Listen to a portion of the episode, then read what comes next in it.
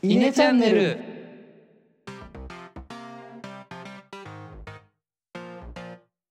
はいどうも稲の石原です。野田です。えのです。このチャンネルでは中学高校の同級生である僕ら3人が20代の今思うことをトークしています。はい、えー今回の放送はですね、えーまあ、雑談会なんですが、えー前回の放送に引き続き菅野にも参加してもらってまあフリートークをしていきたいと思います。よろしくお願いしまはい、す。お願いします。はいお願いします。まあえっ、とゲストもいるんですがまずは恒例の犬メンバーからの近況報告を菅野にも聞いてもらって、まあ3人やるとね長いんで今回は野田から何かあるということで、お願いします。はい今回は少しあの、まあ、ご報告になるんですかね前々から話していた稲のホームページについてのご報告をさせていただこうかなと思います。おはい。うん。もうかれこれ何ヶ月前かな。2ヶ月とか前かなあの近々構築してみますって言っていたんですけど、まあ、なかなかですね時間が取れなくてうまくいっていなかったんですけど、まあ、ついつい最近ですねあの無事あのとブブラザーでイネチーム .com と入れていただければホームページにつながることができるような状態になったので あの今回正式にホームページやリリースのご案内をさせていただきたいと思います。おおいや、はい。素晴らしい。素晴らしい。あまずね。うん。そうそうそう。まず断っておくと中身についてはスッカスカです。あのこれから うん。いろいろ上げますっていうのを、まあ、ちょっと書いてるだけの本当にウェブページが返ってくるってだけのあの状態なんですけど、まあ、まずあのアップロードさえすれば情報が見れますよっていうサイトが1個あります。でそこへのアクセス方法としては、あのうちのあれだよねツイッターのなんだっけツイッターのアカウントのアットマーク以降なんていうんだっけ？あれと基本的に同じそうそうそうあれと基本的にはい同じでいいねハイフンチーム。いいねあハイフンあチーム。ハイフなんだ。そこをねアンダーバーがちょっと登録できなくて。あそうなんだ。そうだねいいねハイフンチームドットコムって入れていただければあのロゴとかがパッと見れるような なんていうか簡素なサイトが見れるのではい。開けた。あ本当ですか？あよかった。です よかった。よかったよかった。初めてだよね。メンバー以外で見るのは。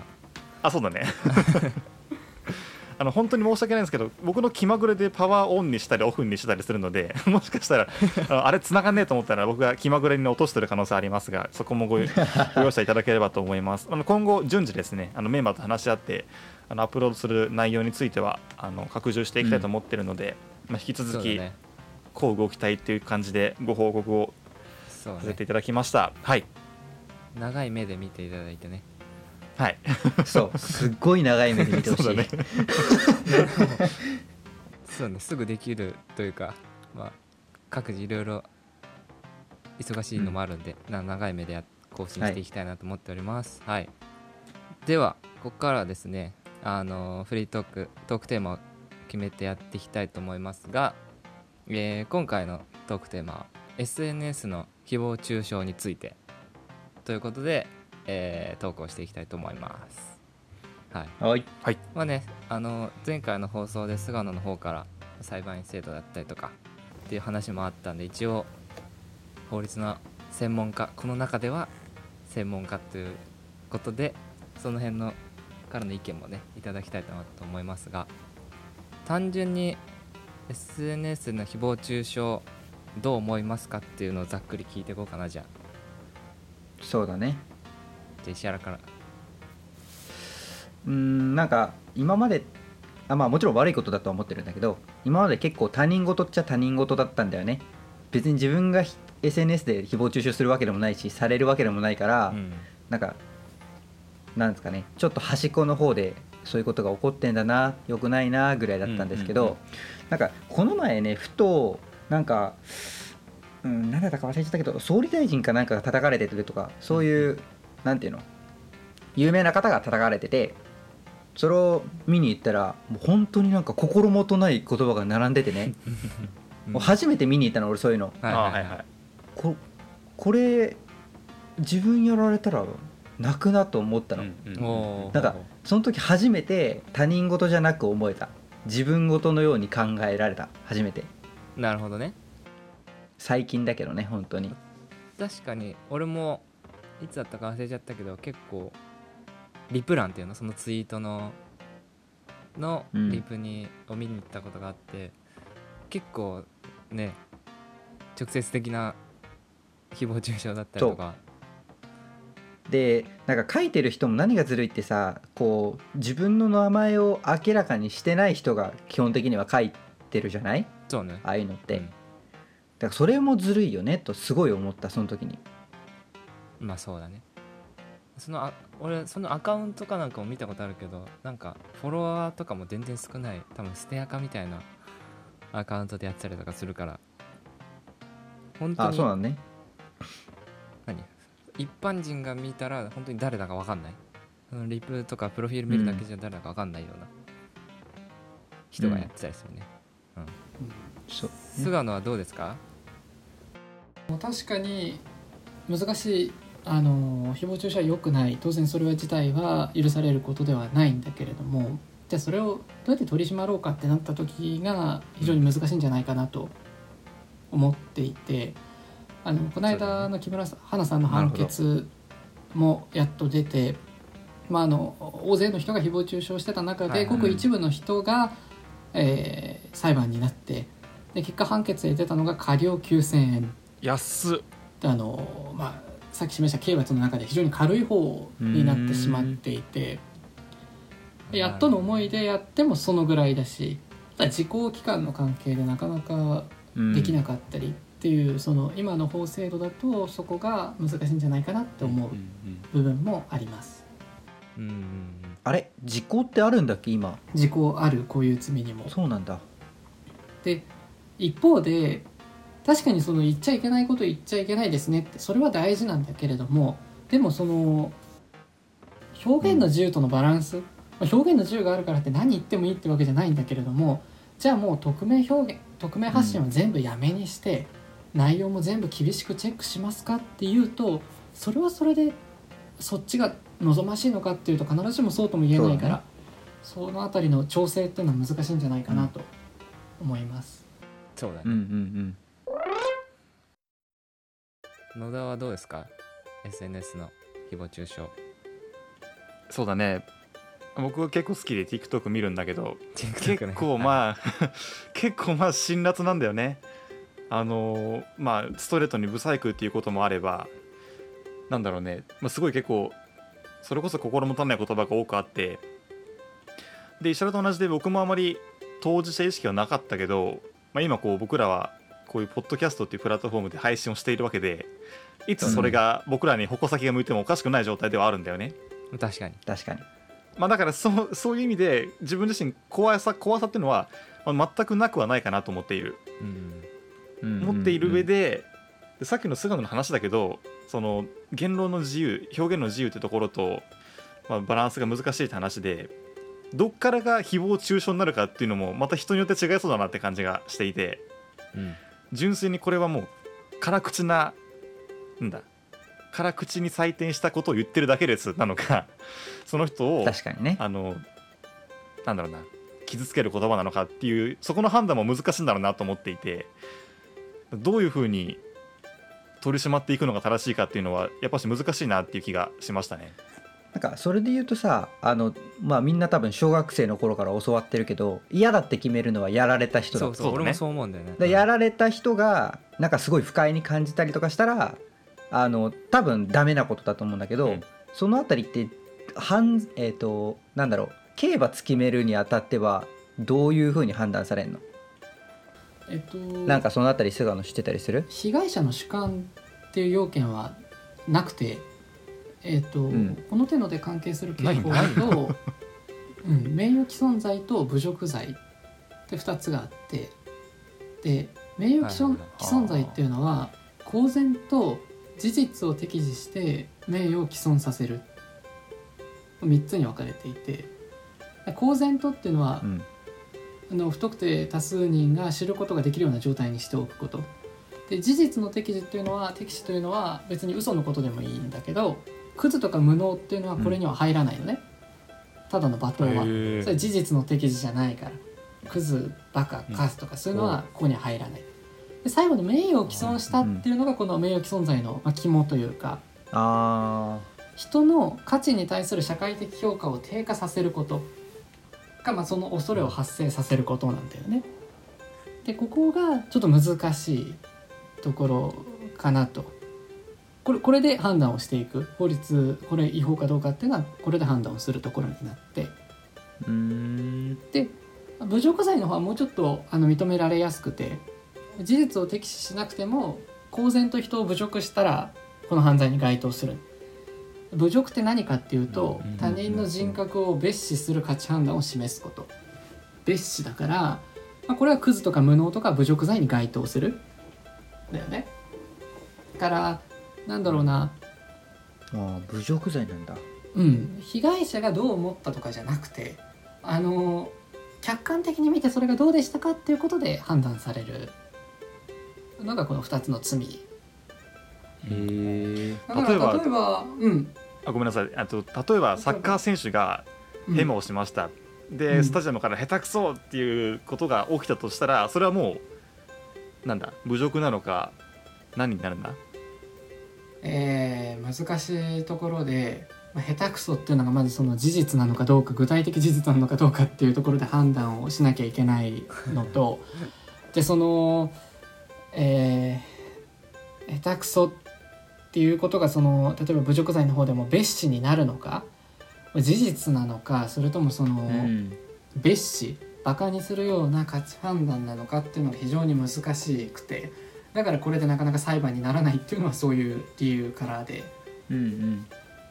一概にそれだけでどうとも言えないものに。なるほど。たださ結構こういう判例決めるにあたってさあのーまあ前回の10分間スタディでもあったけどこう過去の判例を見て同じようなあのー何罰を与えるっていうのがあるわけでしょ？はい。でむその昔そういう例えばサッカーの話だと下手くそが罪になったとかは今のところじゃないのかな多分。知っている限りではないね。聞いたことがなくて。だ仮そういうなんか罪になったら今後そういうのが減ってくる可能性があるってことか。えーそうだね。今後その抑止力になるっていうあの木村花さんの事件名誉毀損罪は抑止力になるだろうっていうことは言われているけれども。そうだよね。ただその、うん。えー、とさっきの名誉毀損罪で言うとあのこういった条件あるけれどもこういう例外の場合には罰しませんよっていうのがあって3つぐらい条件があって、まあ、公共の利害に関する事実であって、もっぱら公益を図る目的で真実であるという証明がされれば名誉毀損罪成立しないね。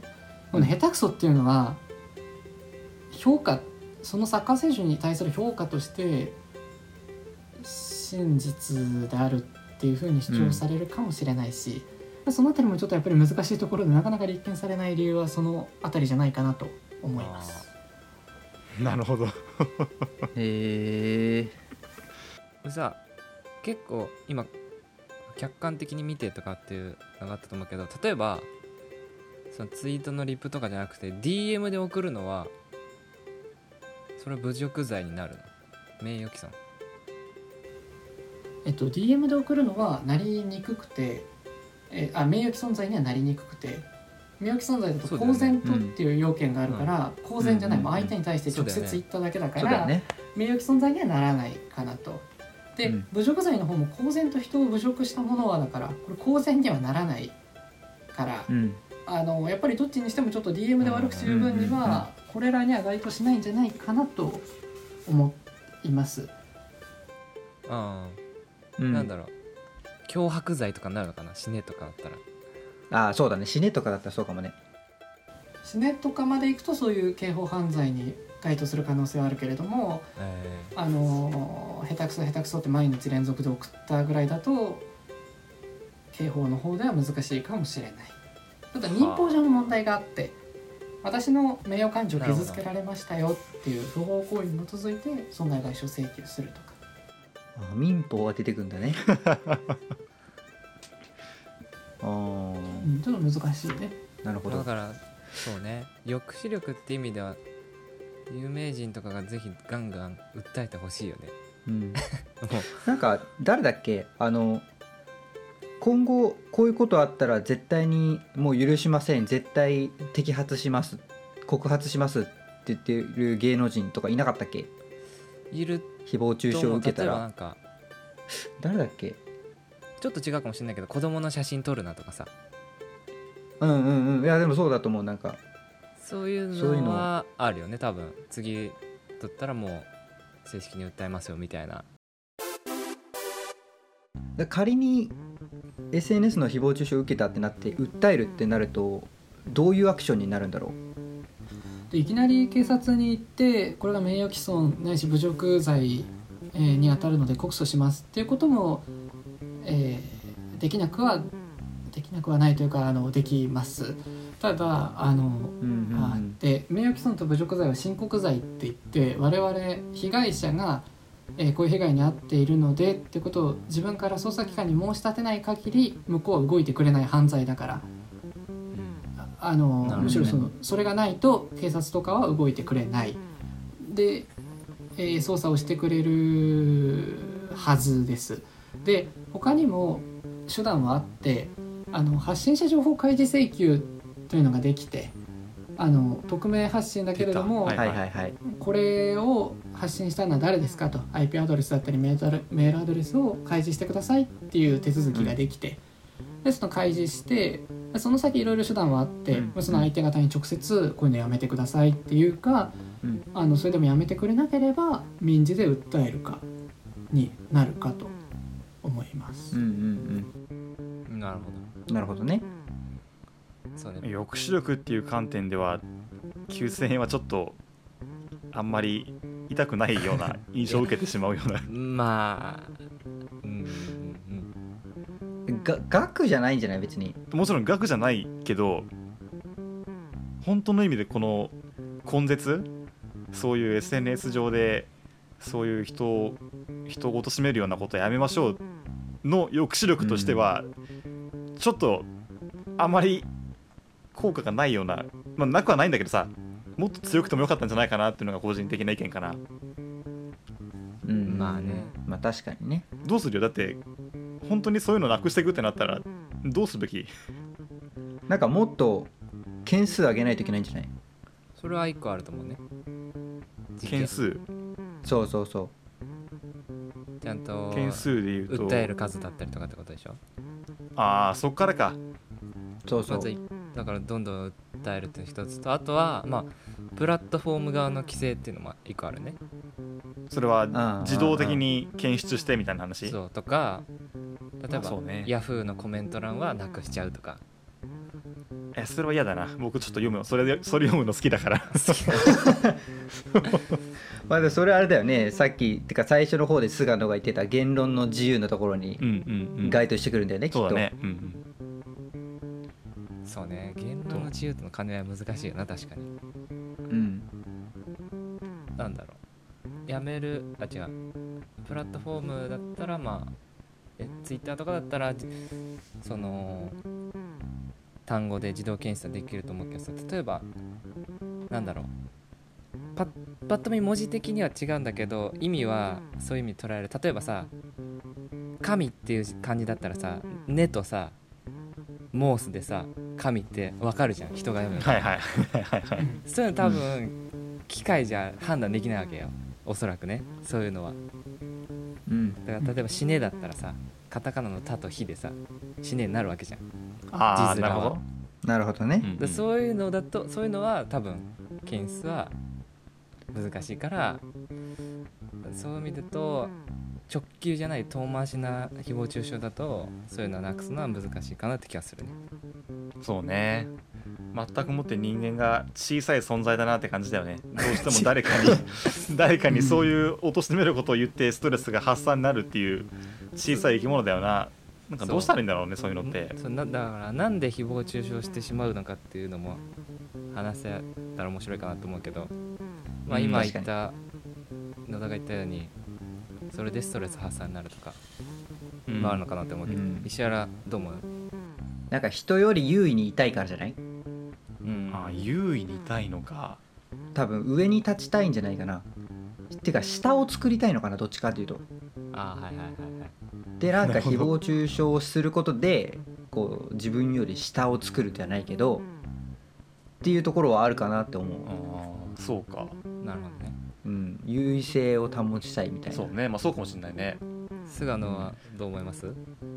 やってしまう側の心理っていうのはやっぱり支払うように優位性を保ちたいのかストレス発散なのかうん憂さ晴らしなのかちょっとどれかは分からないけれどもやっぱりそのうん。良くないその良くないというのもその例えば有名人だったり誰か何かしている人に対して文句を言うっていうのはそれはその確かにある面から見れば評価評価としてはその正当だっていうふうに言うかもしれないけれどもでもやっぱりそのうん同じ土俵に立ってみて自分でやってみて何か言うっていうのは結構大事じゃないかなとは思っていて。まおあでもそうすると、総理がやったことに対して何か言うってことためには総理にならなきゃいけないのかっていう反論もされるかもしれないけれどもやっぱりさ 最低限その同じ立場に立って なるほどね。その自分だったらどうするのかと何ができるのかっていうのを考えた上でえその人に対する批判をしないと。じゃあ何でもかんでも批判してっていうのはあんまり意味がないんじゃないかなその意味がないことをだよねうん。だっていうのは分かっていてしてるのか分かってないのかはちょっとその誹謗中傷する人の心理は分からないけれどもまあやってること意味はないですよっていうのは自覚した方がいいんじゃないかなっていうのは。なるほど。うんうんうん。といかに人の立場になって考えられるかみたいな。うん。もう教育の問題だね。そうだね。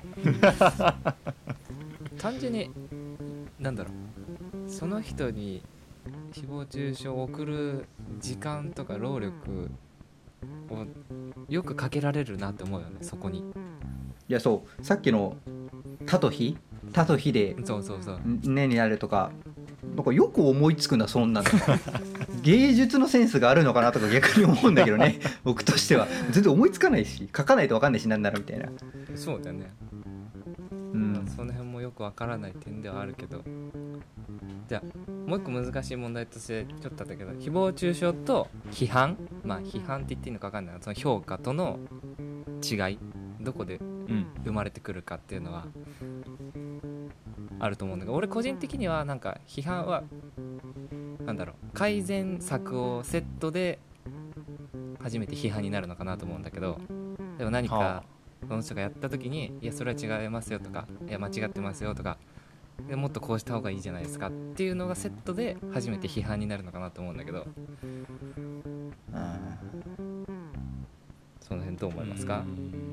うん。なるほど。ー答えがないやつに関してはどうする？コロナ対策悪い。こうしろ。そのそのこうしろがなんか適切なやつ多分言えないで適切な案って言ってもこうなんかみんなに人によって違うというか。あそれは絵の的には別にあれじゃないの？そう正解。改善あ策として。なんか案があればいいのか。案があればいいっていう。こっちの方がいいんじゃないのとか。うん。じゃあコロナ対策悪い？どうすればいいかわからんはダメってことだ。でも例えばその悪いっていうのもうん。こういう根拠があってこうこうこういう理由で悪いですよねってそこまで言えば許されるんじゃないかなと思うんだよね。ああ理由ね。なるほど。うん、きちんとした理由悪いだけじゃなくてきちんとしたその理由と一緒にこういう根拠があってそれでダメですよねっていうんであればあ当然批判として許されるんじゃないかなと。確かに。それはあるかも。きちんとした理由ね。なるほど。まあある種だから逆にそういう僕ら含めて批判される可能性がある人たちはその心づもりを持った上で挑む必要はあるってとこだよね。もう批判というか何かしら意見は言われるのは間違いないわけだよね。そうだね。そこは少し覚悟を持った上でっていうところがちょっとまた別のアプローチになってしまうけど必要ってことかな。そうだね、ん。言われる側が例えばまあそういうの嫌だったらもう一切ブロック一切そうするとかね。だね。そうそうそうそう。そういうの言われてもいいぐらい気にしないぐらいのマインドで挑むとか、うんうん。まあ、そうだけど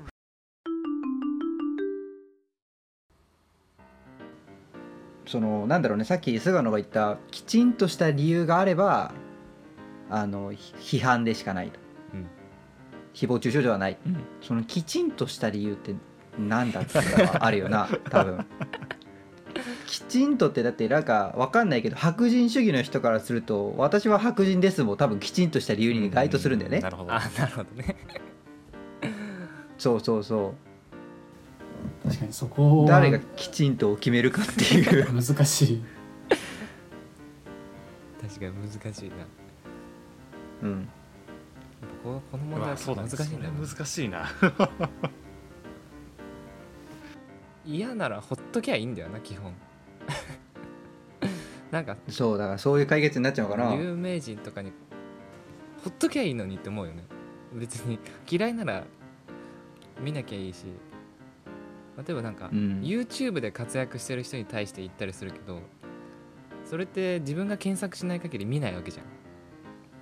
テレビと違ってさテレビだったらさ、まあ。自動的に見る可能性はあるかもしれないけどその YouTube やってる人に対して批判誹謗中傷を置くのは別に嫌いなら見なきゃいいだけじゃんって思ったりするんだけど確かにね。そういうのもよくわかんないよね。その誹謗中傷する人の考えというか。ちょっとそういう人をゲストに呼ぶべきだったかもしれないね。何が楽しいんですかって。出てくるね。よくないよそしたら。吊るし上げてるよそれ。まあまあまあ。まあ、むしろでもインターネット上で誹謗中傷されるとそれに対するそこでの反論が可能だから。ああ、確かに。あの我々はこうではないんですよ。そういう事実ではないですよとか反論できる場があるっていうのはむしろそのインターネットのまあいいところと言えるかどうかわからないけれどもそういうところかもしれないね。うん。うん。うん。うん。ああそう。なるほどね。人知れ人知れずにあちこちでこのチャンネルはつまらないクソだもうあのわけわかんないな集まりだみたいに言われてそれの噂が広まるよりも ツイッターに書いてくれた方がそれに対していやそんなことはないと。そこで主張でき反論できるから。あ反論の場メンがあるタル強くっていうのはないとでもできないねそれね。そうだね。うん。あなるほど。まあ、よ良くも悪くもインターネットによる弊害というか弊害もあるし反撃もできるしってことだよね。そうだね。うん。なるほど。その辺は僕らもね誹謗中傷を受けるぐらいになった時に、そそうだよ、のメンタルを持ってないといけない。そうまずなんないといけないからね。うん、そんな感じでトークは終わりにしたいと思います。最後に菅野の方に聞きたいことが1個ありましてはい。ポッドキャストって普段聞きますかっていうのを聞きたいんですけど。ちょっと話変わるけどね。うん話変わりますか？ちょっと聞かない。ちょっとそれ言われて何のことかが正直わからなくて。ああ最初に聞いた時に、そう連絡もらった時にこれは何なんだラジオなのか何なのかっていうのがちょっとわからなくて。なるほどなるほど。うんうん。ちなみに「イネチャンネル」は何個か聞いてくれたりした？ああの連絡もらった時に何個か聞いてみて。どんなイイメージでした？印象でした？あの知ってる人たちが喋ってるの聞くっていうのは結構面白くて親近感湧くし。あのあー。うんうんうん。なんかイメージとしてはもう昔のその教室にいてと隣になんか近くでこう喋ってなんか聞こえてくるみたいな感じの感覚。なるほどなるほど。あーなるほどね。面白かった同じこと言ってたね。そうだあねそうだね。やっぱり知ってる人っていうのは一個ポイントなのかなそしたら。うん。うんうんまさに確かに。同じような空間にいた人たちだから。確かにね、うんうん。はい。他のは聞いてないですか？他の番組のとか。ついでにこれ聞いてみようとかはない。あ全く3人とあの違う人たちのは聞いてないねまだ。ああなるうんほうんうん。多分これ無数に存在するんだよね。チャンネルが同じように。うん無数にあるど、ね無数にある。どれが面白いんだろうっていうのもちょっと全然わかんなくて、まあ、でもこれを機に少し見てみようかなとは、おおあそうそれでじゃあ見るってなったらまず何を見る？それが難しくて何を基準に見ればいいんだろう例えばランキング見ててみるとあかそうだね。ランキングかな。自分の好きなワード入れるとか。うん。でもなんかこういう同級生とか同級生でやってますみたいなやつっていうのは知らない人たちがやってるの聞いても意外と面白いかもしれない。なんか世間話してるのを聞いてるような感じで。ああああああだから、うん、結構適当に選んじゃうかもなしれない。るほどね。あもうこれでいいかなみたいなうんうん。なるほどなるなるほどなるほど。たわいもない会話をちょっと聞いてる見るのは面白いかもってことか。うん。まあ今回みたいな10分間スタディング？うん。うん。ええ、とかだとまあためになるあの話がね人の聞いて入ってきたりとかして、まあ、それはそれで面白いし、うんうんまず自分に関連性のないテーマを喋ってると教養が増えるねうんうんうん狙い通りですね。うんなるほどね。ちなみにいつ聞く聞くともし聞くとしたらどのタイミングで聞く例えば一日朝とか夜とか何ランニングしてる時なのか聞くとしたらどのタイミングで聞こうかなと思います？ごめん夜に部屋の片付けをしながら聞きました。あああまあそうだよね。そうだよね。そうつながらあ作業ながら作業だよね。う、うんん。まあ YouTube 見てもいいけど、まあ、どうせならこっち聞こうかなみたいな感じで。ああうんうんうんうんまあ YouTube だとね画面見ないといけないからね。うん。作業できないしね。そう手止まらなくていいかなっていうこっちだと。うんうんうんそれが確かに音声配信のいい点ですね。なるほど。程よい雑音って感じですかね。いやそうだねでも。なるほど。いやだからまさに自分は何かしながら席に教室の席に座って本読んだりしながら横で3人喋ってるっていうのは本当に感じあー。ああはいはいはいよくあった構図だね、なるほどね。いまた今回も貴重な意見が聞けましたね。うん、そうだね。はいうん。まあ、今回、えー前回の10分間スタディと、えー今回のフリートークは、えー菅野に参加していただきましたということで、えー本日はこの辺で終了にしたいと思います、はい。えー今後も来たよって方いらっしゃいましたらお気に入り登録 Twitter のフォローよろしくお願いします。また質問ご意見アドバイス等ありましたら Twitter で「ハッシュタグイネチャンネル」でツイートお願いします、えー、Twitter のアカウントはアットマークイネアンダーバーチームアットマーク、えーこ小文字で INE アンダーバー TEAM ですね。でホームページの方が INE あ。ハイフン。ハイフンですね。TEAM ですね。まあこっちもはい。何もないですがよろしければ見ていきたいただいてということで。では、えー本日は、えーゲストの菅野、えー参加いただきましてありがとうございます。ありがとうございましたありがとうございました